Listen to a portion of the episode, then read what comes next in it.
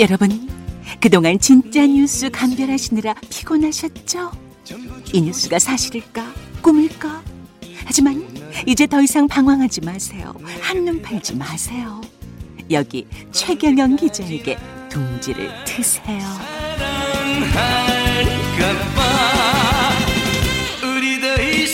여러분은 그냥 가만히 계시면 최경영 기자가 다 알아서 전해줄게요. 최경영의 경제쇼에 둥지를 트세요. 지난날의 가짜뉴스는 다 잊어주시고요. 진짜 언론이 뭔지 그동안 모르셨죠? 진짜 정의가 뭔지 그동안 헷갈리셨죠? 이제 여러분은 혼자가 아니잖아요. 여기 최경영 기자가 있잖아요.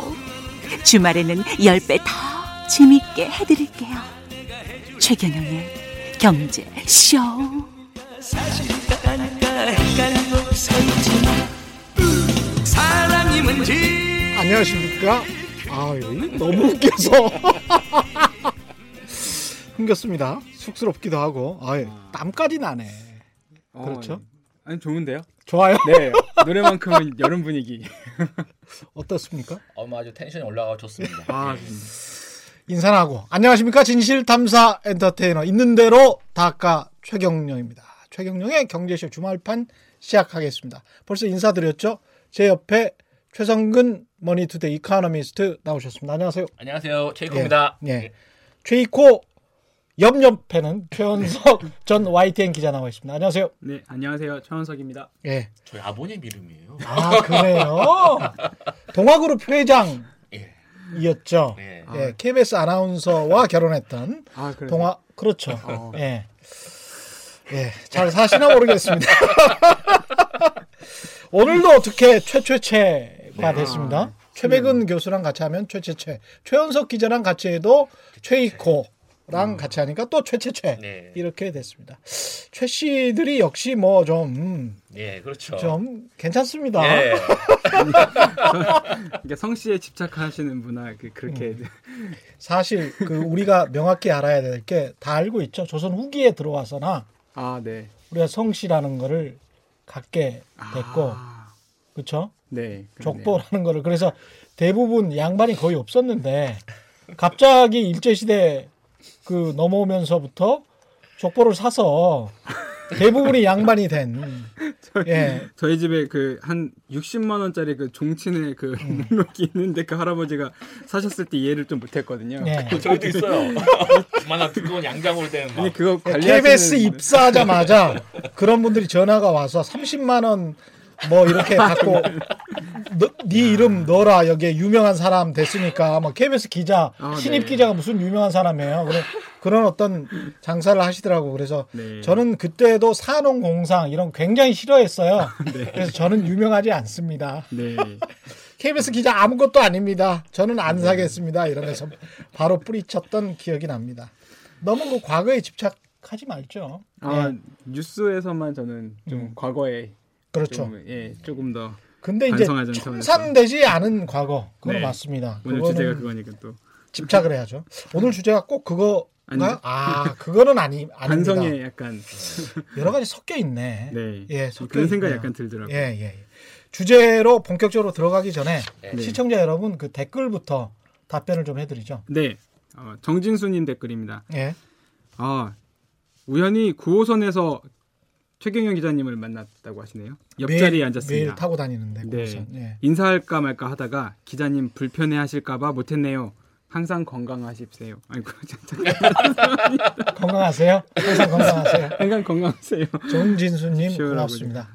눈 감고 침 흘리고 자는 사람만 아니면 아는 척 해주셔도 좋습니다. 서로 인사하고 이웃분들이면 지내면 좋죠. 그리고 특히 이제 우리 프로그램 계속 애청해주고 계시고 시청해주시니까 너무나 감사합니다. 다음 댓글. 재헌유님, 윤재헌님 같은데요. 삼성 재벌을 그렇게 욕하더만 일본의 불화수소 금지하니까 삼성이 걱정됩니까? 균형 감각을 가지고 진행하셨으면 합니다. 저도 이 댓글 봤어요. 저도 이 댓글 봤는데 균형 감각이 뭔지 잘 이해가 안 됩니다. 삼성 재벌 이재용을 비판을 제가 많이 했죠. 최경영의 경제쇼에서도 네. 무지하게 비판했습니다. 대부분 비판 안 하는데 저는 균형 감각을 가지고 잘 비판을 했고요. 삼성의 이재용 부회장과 삼성전자는 별개입니다. 그렇죠. 삼성전자의 이재용 부회장이 지금 당장 이건희 회장으로부터 상속을 받아서 어떻게 본인이 삼성전자의 주식을 많이 가지고 있는 것도 아니고, 네, 그렇죠. 삼성물산을 통해서 그것도 아주 편법적인 방법을 이용해서 삼성물산과 자신이 많이 지분을 가지고 있었던 제일모직을 합병시킴으로 해서 삼성전자의 사실상의 지배권을 가지고 있는데 예. 그 개인이 가지고 있는 그 지배권, 그러니까 주주의 권리, 네. 주식 수는 거의 없고요. 네, 사실 이 부분도 좀 지금 수사되고 있지 않습니까? 그렇죠. 지금 검찰에서 수사하고 있는 내용 중에도 하나고. 그러니까 재벌 네. 개인과 회사는 따라가야죠. 삼성전자는 그렇죠. 굉장히 우리나라로서는 중요한 기업이고 그렇죠. 이 회사가 잘 되기 위해서라도 경영진이 욕먹어야 돼요. 네. 비판받아야 될 것은 꼭 비판받아야 돼요. 네. 근데 본인이 부회장을 맡고 있기 때문에 그리고 별다른 업적도 없이 부회장이 되고 본인이 사실상의 지배권을 가지고 지금 왕 노릇을 하고 있는 거 아닙니까? 그렇죠. 예? 이 사회에서 완전히 군림하고 있는 거잖아요. 그러면 그만큼 책임을 져야죠. 언론의 비판을 받아야지. 잘못하면 비판받고 이 사회에서 쫓겨날 각오를 가져야죠. 그게 주식회사입니다. 그게 자본주의고. 무슨 말씀하시는 거예요? 윤재헌님? 그러니까 뭔가 재벌을 예. 욕하는 것과 사실 삼성을 욕하는 것 전혀 다르죠. 예, 또 다른 개념인 예. 거잖아요. 그건 마치 예.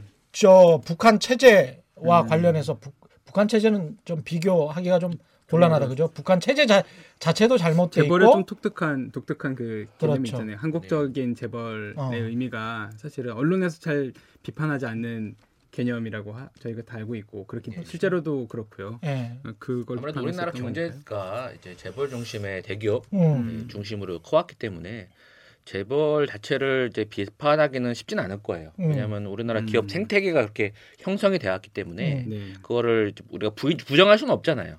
부정할 수는 없지만 거기서 파생되는 그러니까 재벌 중심의 뭐 여러 가지 내부 거래라든지 네. 그 승계 과정이라든지 이런 불투명하고 이제 이 어떤 이권을 이제 이 재벌 중심으로 돌아가는 이러한 이 어떤 부정부패 이런 것들은 좀 우리가 제거해 나가는 것이 우리나라의 지속적인 성장을 위해서는 좀 필요한 일이죠. 이걸 경영학에서는 터널링이라고 해서 사적 편취라고 하는데요. 네. 그러니까 터널링 하니까 이제 터널처럼 네. 구멍을 만들어 가지고 네. 지하에다가 땅굴을 파는 거야. 예? 북한처럼 땅굴을 파서 몰래 돈을 회사 돈을 자기 아들 딸들에게 이렇게 슬쩍슬쩍 돌려주는 거죠. 그래서 삼성의 이재용 부회장이 아주 조그만한 자금 60억 정도를 증여를 받아서 한 15~16억 정도 냈단 네. 말입니다. 증여세금을. 지금까지 알려진 거로는 증여세금과 관련해서는 그게 전부 다인데 그거 가지고 지금 그건 뭐 한 10조 원의 재벌이 된 거예요. 어떻게 됐냐.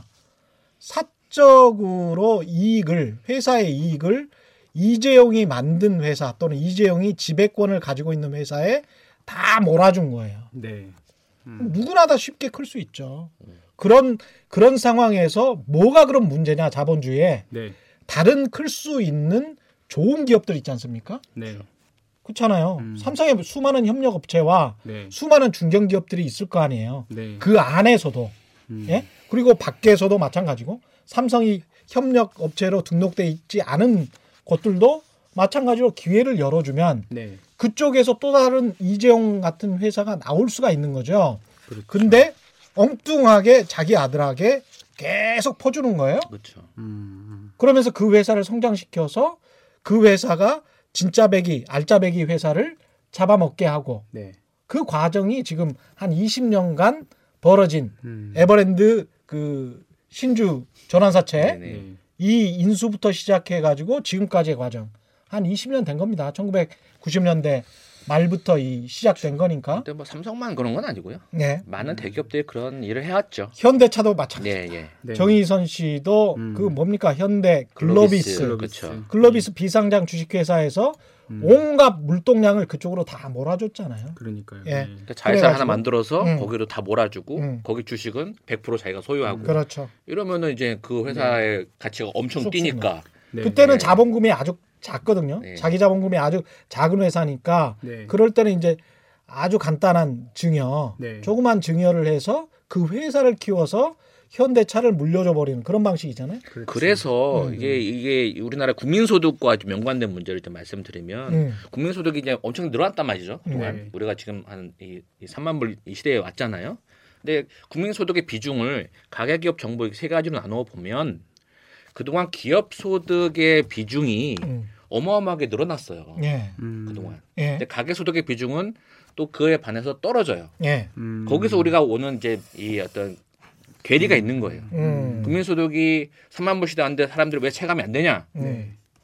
그럴 수밖에 없는 게 바로 이런 구조가 밑에 깔려있기 때문에 기업 소득은 늘어났지만 그게 가계 소득으로 이어지지 않고 기업이 이제 배불리는 데만 이게 어떤 집중이 되어왔기 때문에 국민소득이 아무리 늘어나도 겉으로는 늘어났지만 실상 가계소득은 크게 늘어나지 않는 GDP에서 차지하는 비중을 보면 기업소득은 꾸준히 한 최근 20년, 30년 동안 증가해 왔고 원래는 가계소득이 더 컸어요. 예, 한 기업소득 가계소득이 한 70% 정도 됐어요. 그게 몇 년도 국민소득에서 한 20년 전 정도 되죠. 예. 그랬다가 가계소득은 꾸준히 이제 감소해 왔습니다. 이런 그래프를 보이고 있습니다.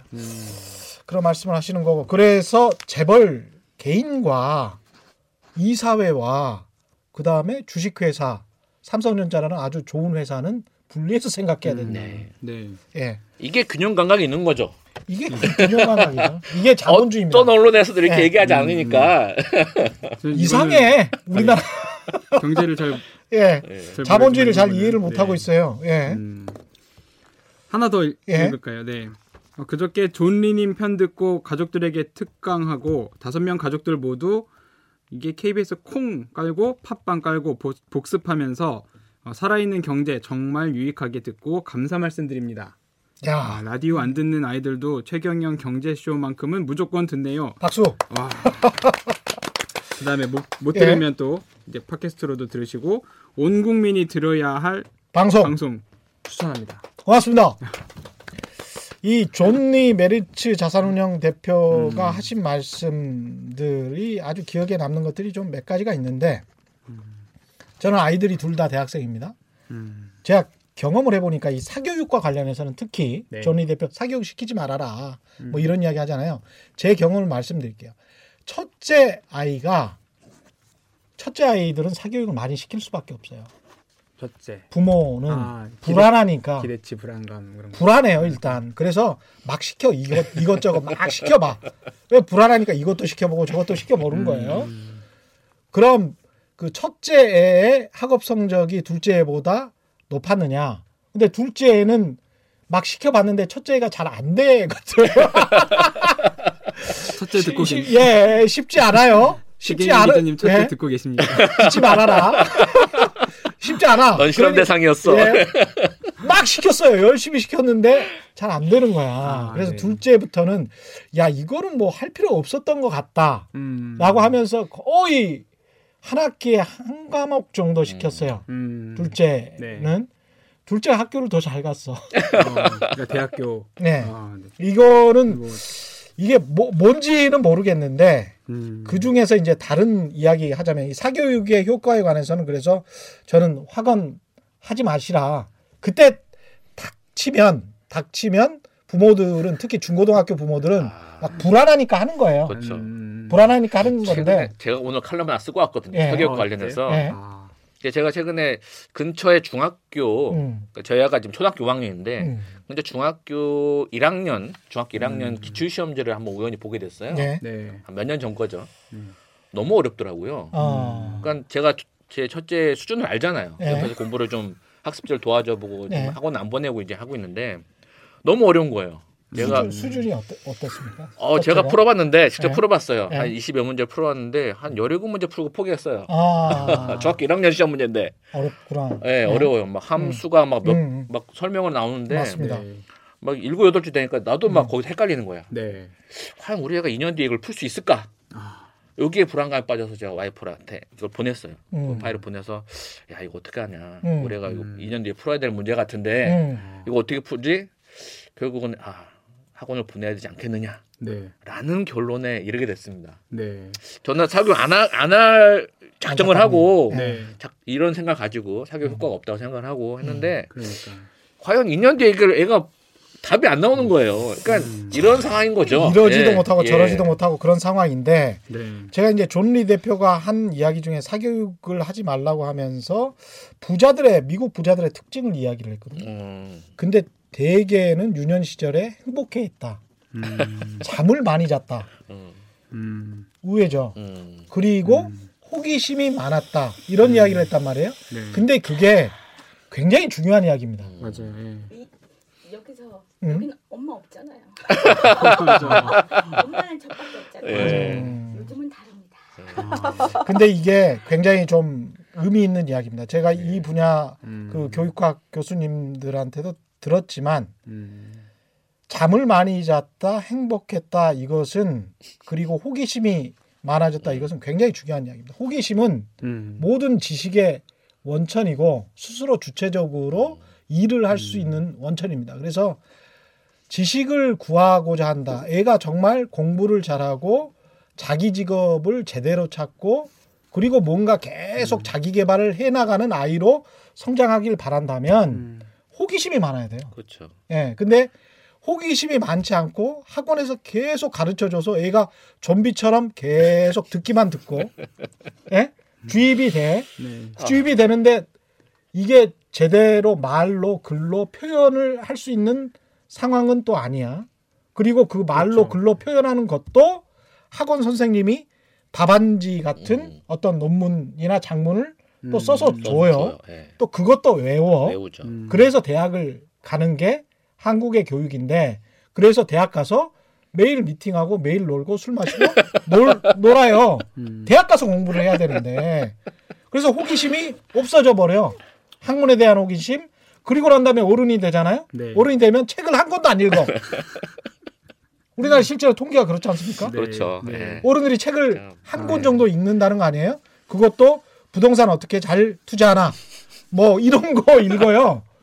그러니까 무식해져. 무식해지면 어떻게 돼요? 정권에 이용당하기가 쉬워져. 네. 그래서 멍청이가 돼. 투표 못해. 매일 이상한 정치인들만 나와. 계속 이상한 정치인들이 나와서 이상한 법안 만들어. 그런데도 계속 투표 못해. 나라가 망하는 거예요. 그래서 최 기자님이 이렇게 해서 먹고 사시는 거예요. 아니 이렇게 저도 좀 편안하게 삽시다. KBS가 이거 시켜서 하는 거 아니고 저도 이거 자발적으로 지금 하고 있는 거 아닙니까? 아시다시피 지금 출연료 한 푼도 못 받고 있어요. 주말 쇼는 KBS 기자의 사회공헌 활동으로 받으시는 이게 사회공헌 활동. 그냥 하는 거예요. 그냥 하는 거예요. 정말. 저는 다른 거 말고 호기심 얘기하셨는데 사교육은 저도 이렇게 해당이 많이 안 된다고 생각을 했었는데 생각해보면 강원도에서 초등학교를 다니다가 중학교 때 일산 신도시로 이사를 한 거예요. 근데 아이들이 다 정석을 이제 수학 정석을 이제 보고 있었던 거죠. 그때 충격을 받고 학원을 그때 가기 시작해서 어쨌든 몇 차례를 이제 많은 비용을 들였죠. 그래서 그렇게 해서 어쨌든 대학을 갔는데 생각해보면은 제가 제일 행복했었던 시간이 다른 게 아니라 집에 책을 그냥 아버지가 그 책 욕심이 많아갖고 어머니 아버지가 책을 그냥 꽂아두셨어요. 근데 그걸 그냥 막 펼쳐보는 거예요. 백과사전 같은 거 그런 게 이제 그나마 제가 이렇게 머리가 너무 완전 죽지 않고 그 수학 정석 같은 거 이렇게 매몰되지 않고 이제 조금 더 이렇게 다양하게 좀 호기심을 갖게 되지 않았을까. 근데 실제로 통계 보면은 집에 책이 꽂혀만 있어도 아이들이 그렇습니다. 책을 읽게 된다는 그런 통계가 있더라고요. 그렇죠. 예, 그걸 얼마 전에 책에서 봤었는데. 그것도 뭐 책을 많이 꽂아놔야겠네. 어떤 책이든. 아니 예를 들면 사람에 따라서 또 다를 수 있어요. 이런 것보다 눈이 확 뜨니까 스마트폰이나 뭐 텔레비전보다는 일단 아이들은 어떻게 될지를 몰라요. 그리고 서울대학교 뭐 교수 가 아버지나 어머니였다고 꼭 아들, 딸이 서울대학교를 가는 경우가 거의 없지 않습니까? 그렇죠. 네. 그렇죠. 그래서 어떻게 될지는 모르죠. 저도 이제 뭐 명문대를 나왔고 소위 네. 저희 와이프도 동문이거든요. 네. 그래서 근데 우리 아들이 과연 갈 수 있을까? 예. 불안하죠. 예, 불안합니다. 이거 관련해서 제가 이제 한 가지 더 말씀드리면 주 52시간제에 관련해 가지고 네. 야, 주 52시간제를 시행하면은 이 연구는 언제 하냐? 뭐 연구 개발비 올린다고 하면서 이 기초 과학 연구랄지 이런 거는 52시간. 주 52시간제 이거 해야 되는 거 아니야? 우리가 열심히 노동해서 생산성 높여야 되는 거 아니야? 이런 이야기를 신문들에서 많이 하는데 네. 그런 식으로 따지면 서구 선진국은 지금 다 망했습니다. 그렇죠. 네. 네. 이게 이런 큰 착각인 것 같아요. 그러니까 사무실에 가만히 앉아서 네. 있으면 네. 그러면 어떤 생산성이 증대가 된다. 구글은 그럼 미쳤다고. 왜? 그냥 성과로만 입증해라. 네. 어디 가 있든지 나는 상관없다. 그런데 당신이 프로젝트를 찾아서 당신이 회사에 기여할 수 있는 방안을 찾아가지고 그렇죠. 성과로 입증해라. 네.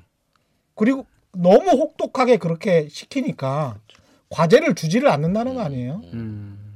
그게 사실은 그래서 열심히 수영도 하고 그렇죠. 놀기도 하고 네.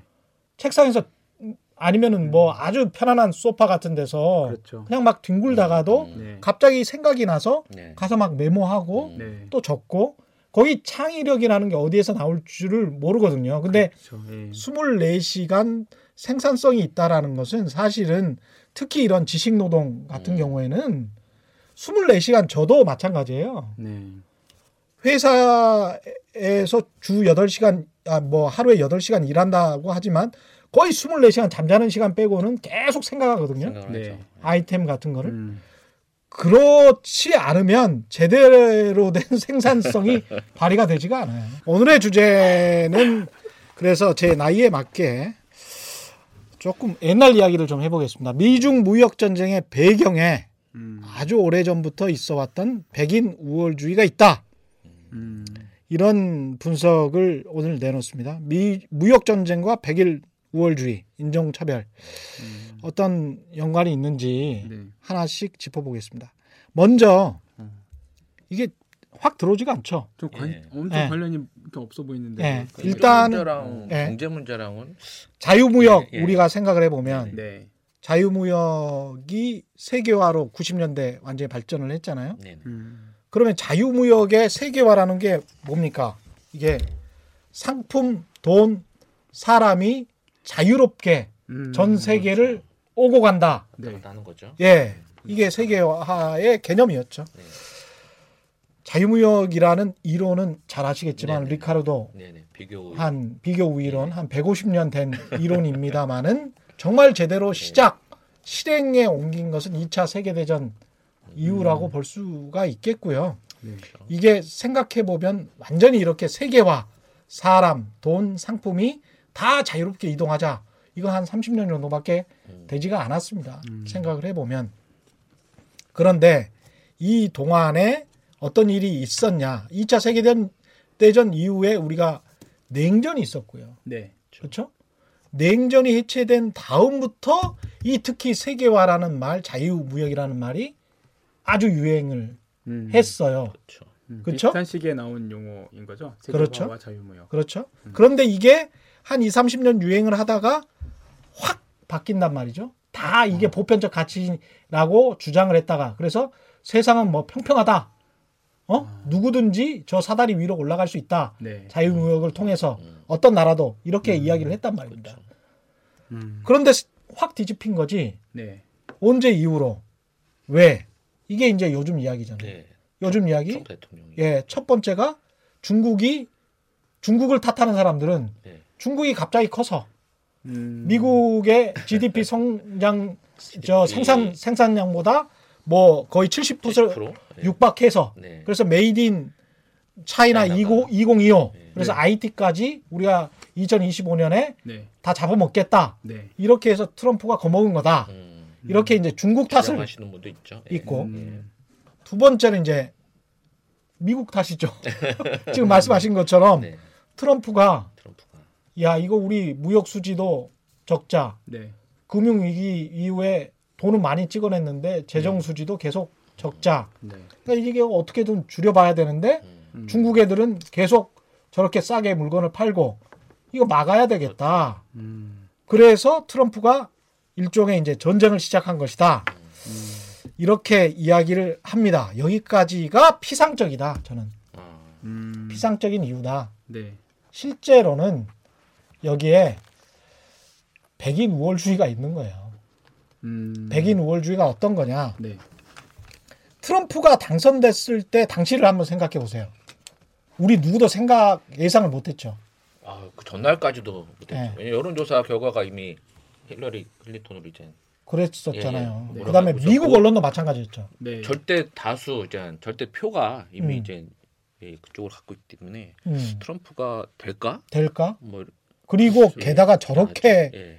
막무가내고 무지하고 그렇죠. 그다음에 네. 버릇없고 그렇죠. 저런 사람이 될까? 트럼프가 되려고 예측하는 사람은 거의 없을 거예요. 예. 그 당시에도. 굉장히 무례하고. 네. 예. 당시 그 힐러리 클린턴 이제 후보와 비교를 해봐도 예. 그 전부터 물론 그 남편으로부터 왔었던 뭐 그런 뭐 후공 뭐라 그러지 이렇게 호강이 있겠지만 그 뭔가 똑같은 백인 후보자를 만약에 어떤 지지하는 그런 경향이 있었다고 하면은 그 이전 대통령과 비교했을 때, 근데 당연히 트럼프 쪽보다는 힐러리 클린턴 쪽으로 뭔가 좀 더 호감이 더 클 거라고 생각을 했었거든요. 그렇죠. 네. 훨씬 더 논리적이고 그렇죠. 똑똑하고. 그런데 그게 전혀 아니다. 다비도비츠라고 구글의 이제 데이터 분석가, 네. 경제학자인데요. 이 사람이 쓴 아주 공전의 히트작이 있죠. 책이 Everybody lies, 누구나 다 거짓말을 한다라는 책이 있는데 이 사람은 트럼프 대통령의 당선을 정확히 예측했습니다.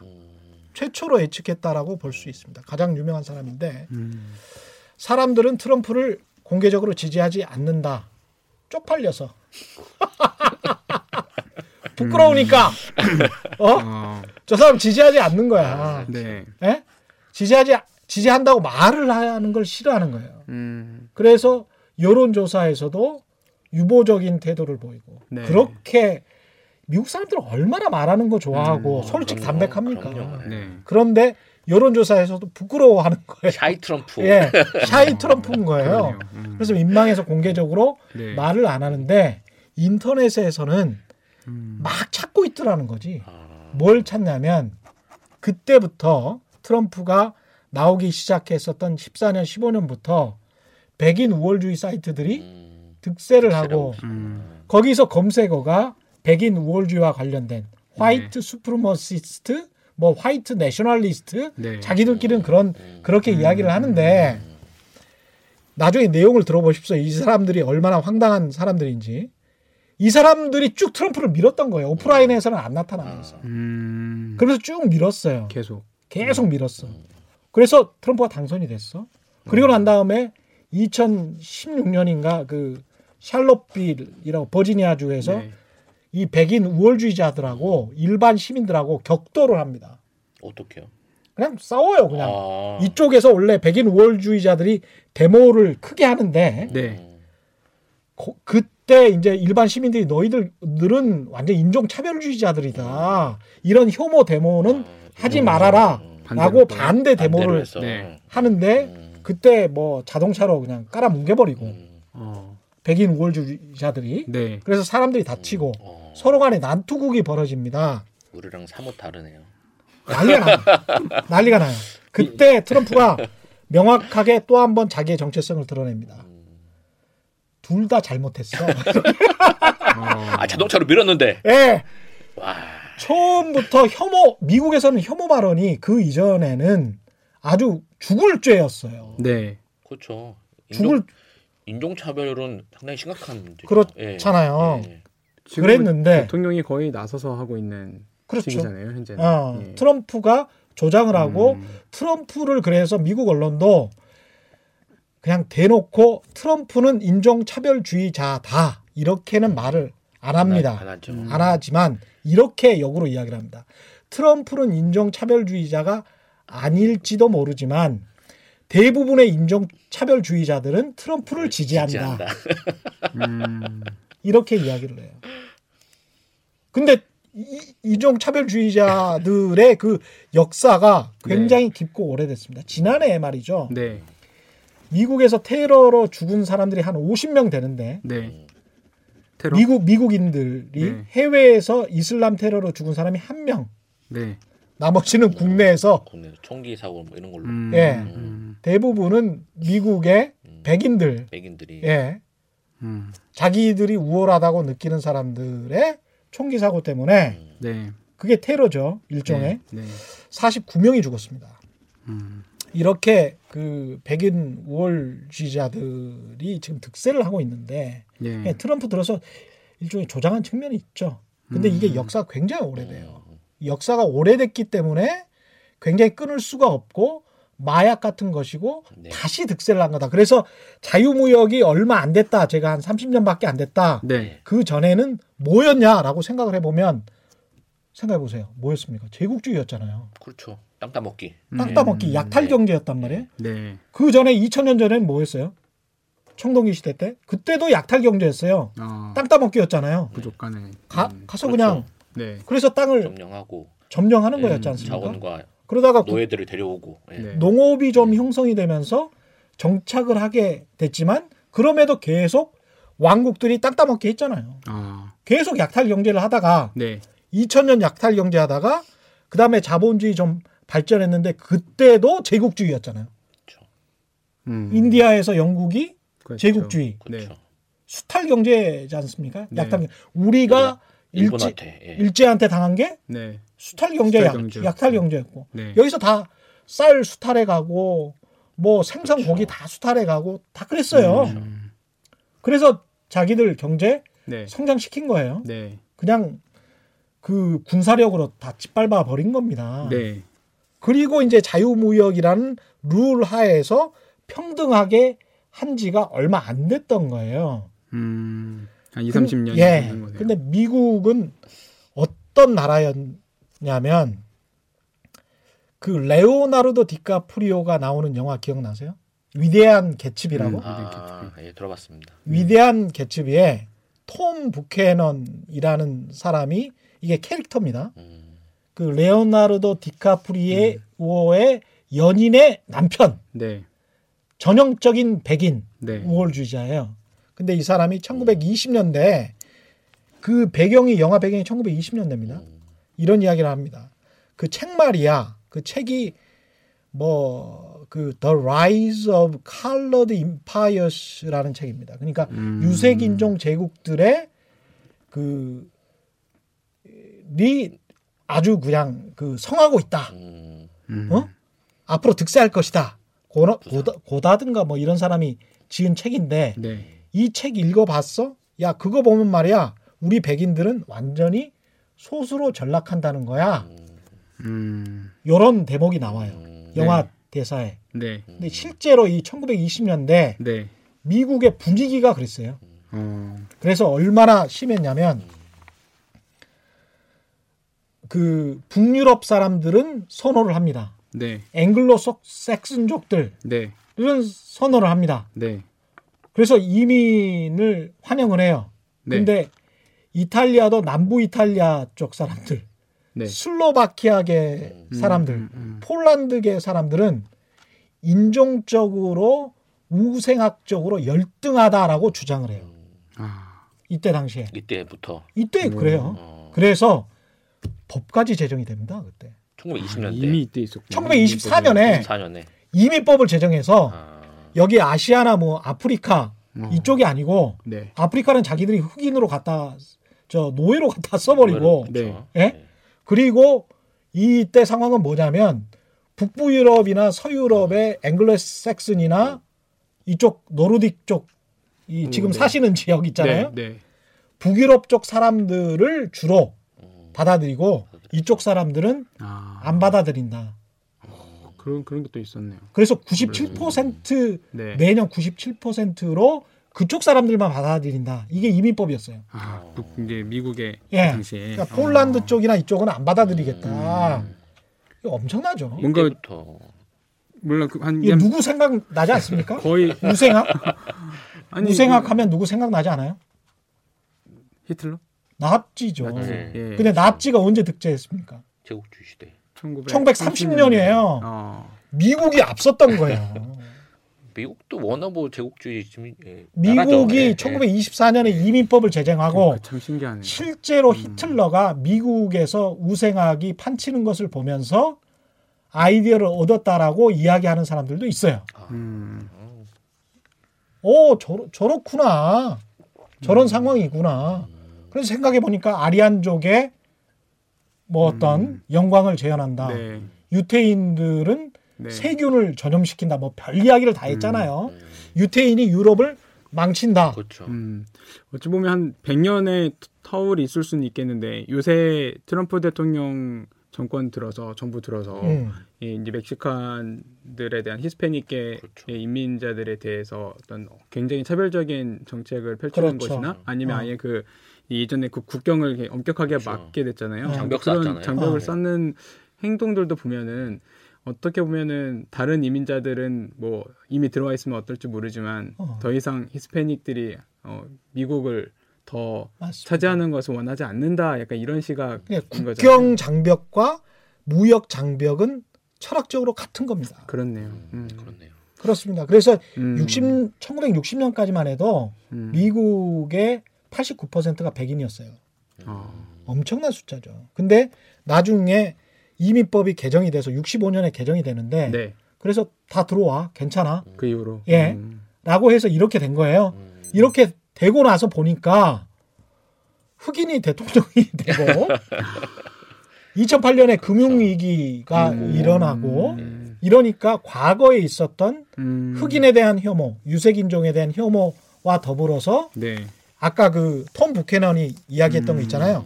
우리 백인이 소수가 될 것이다라는 공포, 불안. 네.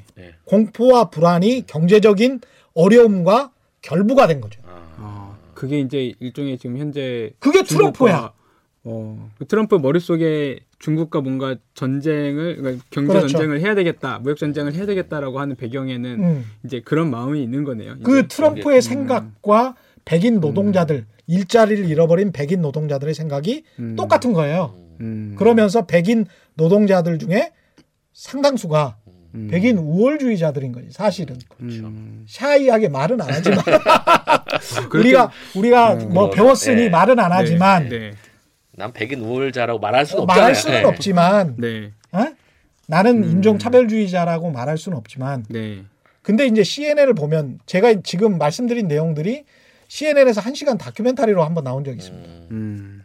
그래서 이제 미국 대학의 유명 대학의 교수들이 다 조언을 해줘서 네. 자문을 받아서 이 쭉 역사적으로 팩트를 정리한 것이기 때문에 네.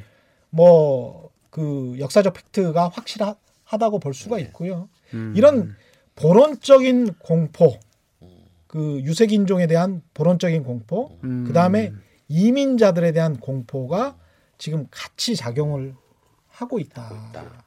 그게 중국의 황화론이라고 있잖아요.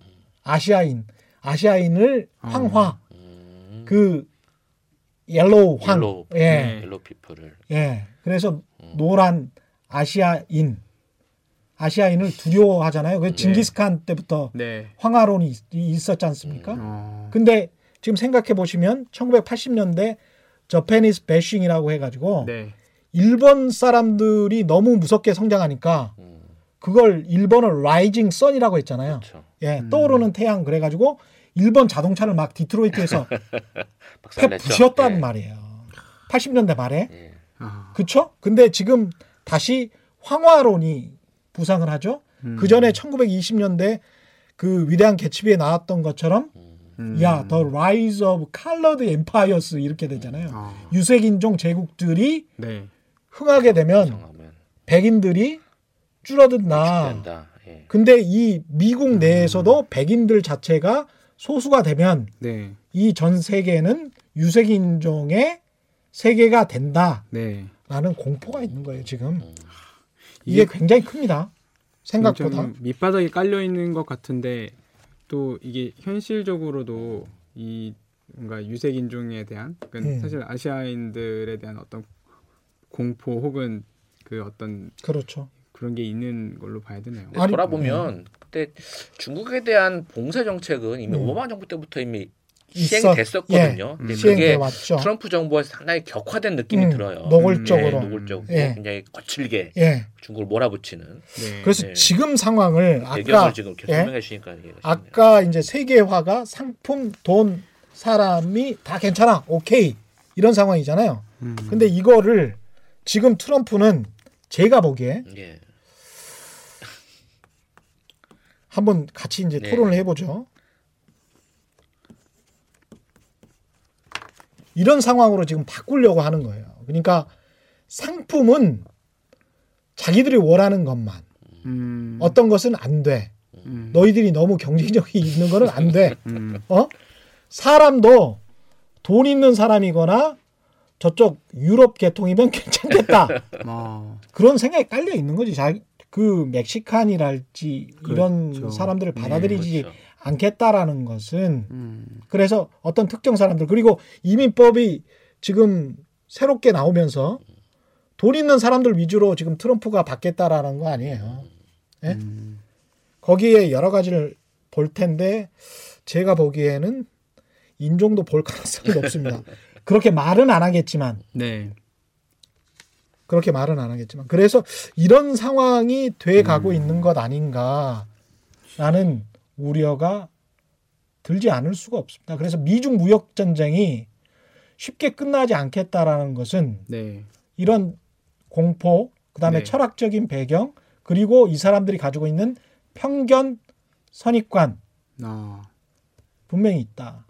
실제 트럼프 정부가 중국 유학생들이 미국 명문대를 졸업한 이후 각종 연구소에 들어가 정보 도둑질을 하고 있다 하면서 유학 비자 제한을 하는 방법으로 중국 유학생에 대한 통제에 들어갔다. 이게 6월달 지난 6월달 기사인데요.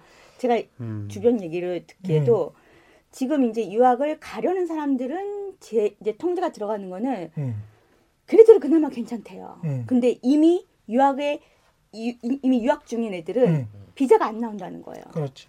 유학 중인 사람들이 이제 비자가 안 나온다는 건 무슨 이야기냐면 유학할 때는 비자 요건을 갖출 수가 있는데 유학이 끝나고 되거나, 중간에 축소가 되거나 비자 발급 중간에 발급이 거절이 돼서 돌아와야 되는 일이 되게 많이 벌어지고 있다는 거예요. 보통 이제 유학을 가면 본인이 그 유학하는 기간 동안 석사, 박사 이 기간 동안에 보통 5년 정도를 줍니다. 그러면 5년 안에 마치지 못하면 연장을 해야 되거든요. 대개는 다 연장이 돼요. 학교가 보증을 해주기 때문에. 그런데 연장이 안 되는 경우가 많다는 것이고. 이번에 진짜 그런 일들이 진짜 많이 많습니다. 맞습니다. 그리고 이제 5년 후에 박사를 땄다고 하더라도 자기들이 필요로 하지 않거나 또는 일부러라도 이거 일부러 영주권 주고 기업에서 중국인이나 아시아인 이렇게 드릴 필요 없다. 채용을 해야죠. 미국 사람들 위주로 채용하자. 이런 분위기가 굉장히 많이 확산됐다는 거죠. 실제 중국인 유학생이 미국 내 전체 외국인 유학생의 110만여 명의 3분의 1. 그러니까 위기를 조금 느낄만 하기도. 그러니까 한국 유학생들의 기회가 좀 오는 건가요, 그럼? 꼭 그렇지 않습니다. 꼭 그렇지 않아요. 매년 130억 달러를 기여를 하고 있대요. 그렇죠. 교육 부분이 그렇습니다. 그래서 제가 생각하는 베스트 시나리오는 한국 경제를 위한 베스트 시나리오는 트럼프 이 사람 되게 깝깝해요. 그러니까 자기 지지층들이 그런 사람들이 굉장히 많기 때문에 제가 생각하는 가장 좋은 시나리오 지금 발표를 해드린다면 트럼프가 재임 기간 동안에 남북 관계가 급속도로 좋아진다. 그래서 경제 교류가 가능하게 된다.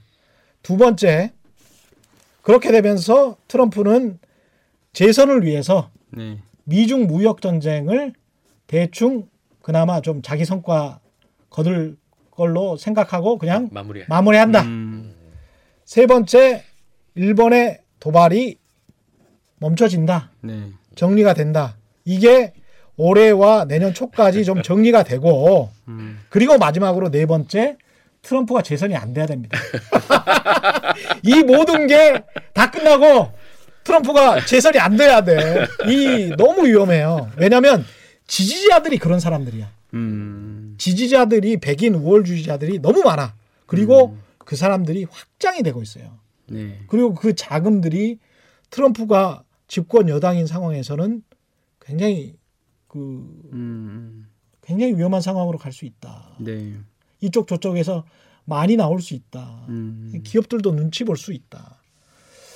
참 우려스럽습니다. 예. 우리 좋은 일만 잘 해놓고 예, 그렇죠. 물러나시라. 그런 이야기입니다. 얼마 전에 뭐 그 며칠 전이었나요? 그 민주당 아마 대통령 후보 경선 앞두고서 아마 후보자들 토론회가 있었던 것 같은데 네네. 제 이름 정확하게 기억이 안 나는데 데이비드 양인가 하는 그분이 양 씨인 거 보면 뭐 중국계 이민자의 아마 뭐 미국 민주당 예. 미국 민주당 쪽에 근데 그분을 이제 제가 이제 뭘 보게 됐냐면 그 이제 저희 스페이스X 하는 얘 누구였죠? 그 엘런 머스크? 엘런 머스크가 네. 그 데이비드 양을 이 후보자를 공개적으로 지지한다고 밝힌 거예요. 근데 이제 그 배경 중에 하나가 이제 소위 말하는 그 스타트업 쪽에서 일을 하고 있는 사람들의 지지계층, 그러니까 20대에서 30, 40대 정도의 그 젊은 이제 주로 미국 서부 쪽에서 일하는 그런 사람들의 시각에서는 그 사람의 어떤 정책이나 그 어떤 시각이 훨씬 더 예. 끌리는 거예요. 그러니까 예. 지지층이 어쨌든 그 방향을 원하고 있는 거죠. 그에 비하면은 예를 들면 현재 트럼프 정책을 지지하는 사람들과는 성향이 굉장히 반대 쪽이니까 그렇죠. 그런 후보자들이 이제 물론 서부 지역이 이민자가 많은 지역이라고는 감안을 해야 되겠지만 이제 그런 것도 뭔가 연결이 될 수도 있지 않을까 하는 생각도 드네요. 그렇죠. 예, 바이든 후보 같은 경우도 트럼프가 계속 미국의 힘 미국의 영광 이런 거를 강조했던 반면에 바이든 같은 경우는 미국의 도덕을 돌려놓겠다. 도덕을 다시 찾겠다. 트럼프가 다 망쳐놨잖아요. 예. 그러니까 정통 보수주의자의 입장에서 이야기를 하시는 건가요? 바이든 같은 경우는 그러니까 미국이 수출을 한 게 사실은 상품이나 돈뿐만이 아니고 달러만 수출했던 게 아니고 사실은 소프트웨어를 수출했던 겁니다. 미국의 가치, 자유무역의 가치, 자유주의. 근데 이게 자유무역의 가치를 강조하려면 자유주의를 강조해야 돼요. 아, 그렇죠. 돈의 자유, 네. 인간의 자유를 강조를 해야 돼. 근데 돈의 자유만 먹어라. 네. 우리는 인간의 자유는 모르겠다. 이게 이제 트럼프거든요. 이게 보편적 가치가 될 수가 없어요. 그렇죠. 서로 괴리가 발생할 수밖에 없죠. 네. 그렇게 되면 다른 나라들이 미국의 리더십, 네. 지도력을 인정할 수가 없죠. 그러니까 미국이 가지고 있었던 장점은 굉장한 소프트웨어였거든요. 그 네. 소프트웨어라는 거는 보편적 가치를 창조해냈고 그걸로 설득을 한 거예요. 네. 그래서 야 힘이 아니고 우리가 이 가치를 위해서 같이 노력해보자. 우리가 이거 믿지 않습니까? 그렇죠. 자유주의 정신을. 그렇죠. 근데 우리한테 수출해놓고 왜 지들을 안 믿어? 네. 이상한 거잖아요. 네. 그러니까 아베가 지금 이렇게 나오는 거 아닙니까? 그렇습니다. 네. 아베가 네. 다시 다시 이게 되는가 보구나. 제국주의 쪽으로, 군국주의 쪽으로 그리고 나만 잘 먹고 잘 사는 라도 되는가 보구나. 뻔뻔하게 갈 수 있는가 보네. 이렇게 되는 거죠. 자유주의 이전의 상황으로 네. 돌아가려고 하는 거죠. 약탈적으로. 댓글. 마지막으로 소개하고 네. 예. 궁금한 게 네. 포스트 지금 이게 이제 국수주의라고 하면 포스트 국수주의는 뭐라고 보세요? 자유무역주의였어요. 그 다음에 지금 아베가 나와서 이런 게 됐어요. 제가 보기에는 다시 되돌아가진 않을 것 같아요. 세계 흐름이 경제 흐름이 그 다음에는 왜냐면 이제 유럽도 어느 정도의 그 이렇게 자기네 나라만을 위한 것들이 이제 나왔기 때문에 그 다음에 포스트는 뭐가 될 거라고 보세요? 이거는 그거 알면 유발하라는 아니 이거는 여기 들어가지 말아요. 그거 알면 유발하라이지. 저는 자유주의의 가치를 신봉하는 사람이고 그거를 그 학교에서부터 계속 배웠던 사람이기 때문에 제가 주장하는 건 딱 두 개잖아요. 돈의 자유만큼 인간의 자유도 허용해라. 예? 그렇게 될까나? 그거 아니죠. 아니, 근데 그 가치, 그 보편적 가치를 넘어서는 다른 가치를 만들 수 있을까? 사람들을 설득하는 다른 가치. 야, 우리는 우리나라끼리만 잘 먹고 잘 살래. 너희 민족은 조금 시커매서 싫어. 이게 보편적 가치가 될까? 될 수가 없어요. 이거는 예. 티티진도 나왔다가 쏙 없어 붙여버렸어요. 그래서 저는 뭐 하다가 또 흐지부지 될 가능성이 높다. 자유주의의 가치라는 것은 그렇게 쉽게, 또 자유주의의 가치라는 것도 말입니다. 아까 약탈경제 이야기하면서 한 2000년 이야기했지만 자유주의의 가치라는 것도 이 터무니없는 가치도 예? 인간의 이 유전자에 있는 것처럼 굉장히 오래된 가치예요. 그렇기 때문에 쉽게 허물어지지 않는다. 이게 훨씬 더 도덕적이기 때문에 저는 그렇게 믿습니다. 어려운 일인데 믿어야지 어떻게? 그럼 넥스트 일단 글로벌 리더십 어떻게 되냐 일단 문제가 거의 관건이 되는 것 같아요. 네. 네. 결국은 미국 대통령 선거입니다. 미안하지만 미국에서도 네. 촛불 집회가 좀 일어나면 좀 좋을 텐데 미국에서도 너무 답답해요. 네. 트럼프에 대해서. 네. 네. 슬프죠. 사실 질문이 이제 길어질까봐 네 못할 것 같아요. 저는 한국은 그럼 자유주의를 잘하고 있느냐 사실 그 생각도 들거든요. 국내가 아니요 우리는 오히려 이제 중국과의 무역 관계나 이런 것은 네. 굉장히 긴밀하고 일본과의 이번에도 봤지만 네. 확인한 것들이 있잖아요. 수치를. 그런데 지금 사람은 많이 받고 있죠. 소위 말하는 이민 동남아 정책. 이민자 네. 주로 이제 동남아시아계의 아, 네. 예, 사람들이 1차 산업 구조적으로 굉장히 많이 들어와 있기는 한데 그렇죠. 나머지 투자들이라든가 그런 협력 혹은 기술과 관련된 내용들도 이 자유주의에 어떤 참여하는 일원으로서 그렇게 경제를 운용하고 있는지 사실은 잘 모르겠는 거예요. 사람을 않죠. 싸게 받고 있는데 그렇지 네. 않는 거는 네. 맞습니다. 우리나라에서 이민 다른 나라 사람들이 들어오기 굉장히 힘들고요. 네. 일본만큼 힘듭니다. 네. 그래서 제가 지난주에 일본이 아이를 많이 낳거나 예? 이민자를 받아들이거나 네. 아니면 가난을 받아들이는 수밖에 없다. 네. 왜냐하면 아이를 낳지 않고 이민자를 받아들이지 않으면 네. 경제 성장률은 마이너스로 될 수밖에 없다라는 네. 거잖아요. 네. 당연한 경제학 원리겠죠. 그래서 당신들이 계속 가난해지는 수밖에 없다. 네. 당신들끼리만 살려면. 이게 짐 로저스의 이야기잖아요. 그렇죠. 당연하다고 봅니다. 예, 그래서 인구가 아마 1년에 한 40만 명씩 줄고 있어요 지금. 예. 네. 지금 1억 2,700만 명 정도 되는데. 우리 시청자분들도 자세히 그 들여다봐 보셔야 될 게 아베 노믹스가 지향했던 것은 반이민 정책이고 네. 아베 정부를 지지하는 사람들도 똑같이 네. 지금 이 저 트럼프 지지자들처럼 네. 반이민주의를 지지하고 있기 때문에. 네. 그렇기 때문에 아베 정부가 저런 행동을 하고 있는 겁니다. 그래서 그런 그 극우적인 생각들은 네. 일정 정도 그런 생각이 당장 들죠. 자기 먹고 사는 게 급하니까. 네. 네. 하지만 다시 한번 생각해 보시라. 네. 이런 말씀을 드리고 싶네요. 그렇죠. 네. 일본에서도 좀 합리적인 지도자가 좀 나서야 될 때가 아닌가 저는 그런 생각이 들고요. 네. 우리도 촛불 집회로 이제 이 새로운 정권을 만들어냈듯이 일본 시민들도 좀 이번 기회에 좀 이러한 자각의 어떤 기회가 되지 않을까 하는 생각도 들고 네. 일본 시민들도 지금 계속 반아베, 노아베 이런 얘기를 하고 있다고 들었어요. 네. 그렇죠. 그런 것들이 좀 확산이 돼서 좀 합리적이고 자유주의와 이런 보편적 가치를 좀 지지할 수 있는 지도자가 이번에서도 빨리 나오기를 좀 기대해 봅니다. 댓글 하나만 읽고 네. 끝내겠습니다. 앞에 거. 예. 아 그러면은. 5341님 댓글 소개하겠습니다. 최경영 기자님 방송 즐겨 듣고 있는 60세 남성입니다.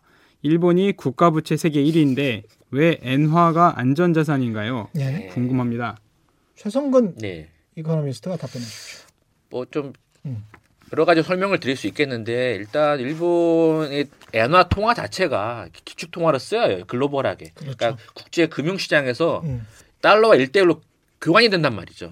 그러니까 달러화가 막 풀리고 이렇게 되면 그걸 어떻게든 이 해칭을 하고 바꾸는 과정이 필요한데 그런 과정에서 엔화가 쓰인단 말이죠. 그러다 보니 엔화라는 것은 이제 글로벌하게 쓰이다 보니까 어떤 통화가 상대화돼서 절하가 되고 절상이 되는 그런 과정 속에서 하나의 그런 안전자산으로 인식이 되고 있어요. 또 하나는 일본의 대외 투자 금액이 상당히 높습니다. 그렇죠. 대외 순자산이 상당히 커요. 네. 일본이 이제 워낙 경제 대국이다 보니 세계 3대 경제 대국 아닙니까? 그러다 보니 일본의 뭔가 이제 지금 국가 부채가 뭐 230% 막 되고 그렇죠. 뭐 경기가 안 좋으면 그런 자산을 팔고 들어온단 말이죠. 엔화로 들어오는 과정에서 그러면 이거를 다 뻔히 본단 말이에요. 세계 어떤 투자자들. 그러니까 거기에 또 배팅을 하는 거예요. 엔화로 바꾼다. 그럼 엔화가 다시 또 가치가 또 올라갑니다. 이런 과정이 있다 보니 그런 과정이 반복이 되면 엔화가 가치도 어느 정도 유지가 되고 경제 규모도 되고 글로벌하게 쓰이다 보니 이거는 안전 자산이다. 이렇게 인식이 되는 것이죠. 그러니까 100년 동안 무역 수지 흑자를 본 나라가 일본이다. 이렇게 생각하시면 그렇죠. 되고요. 아. 우리는 한 40년 동안 무역수지 흑자를 봤는데 네.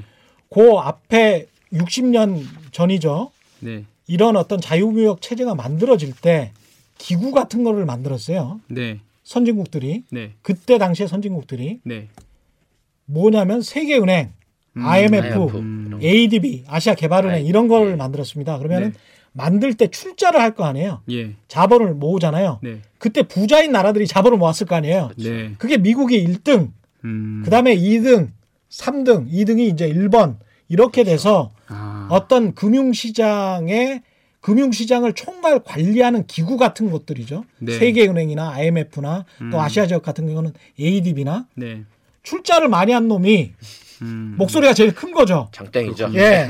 그래서 기축통화 로서 지위를 인정받아버린 거죠, 먼저. 아. 그러면서 야 우리 거 가지고 그러면 써, 우리 돈 가지고 써 이렇게 된 겁니다.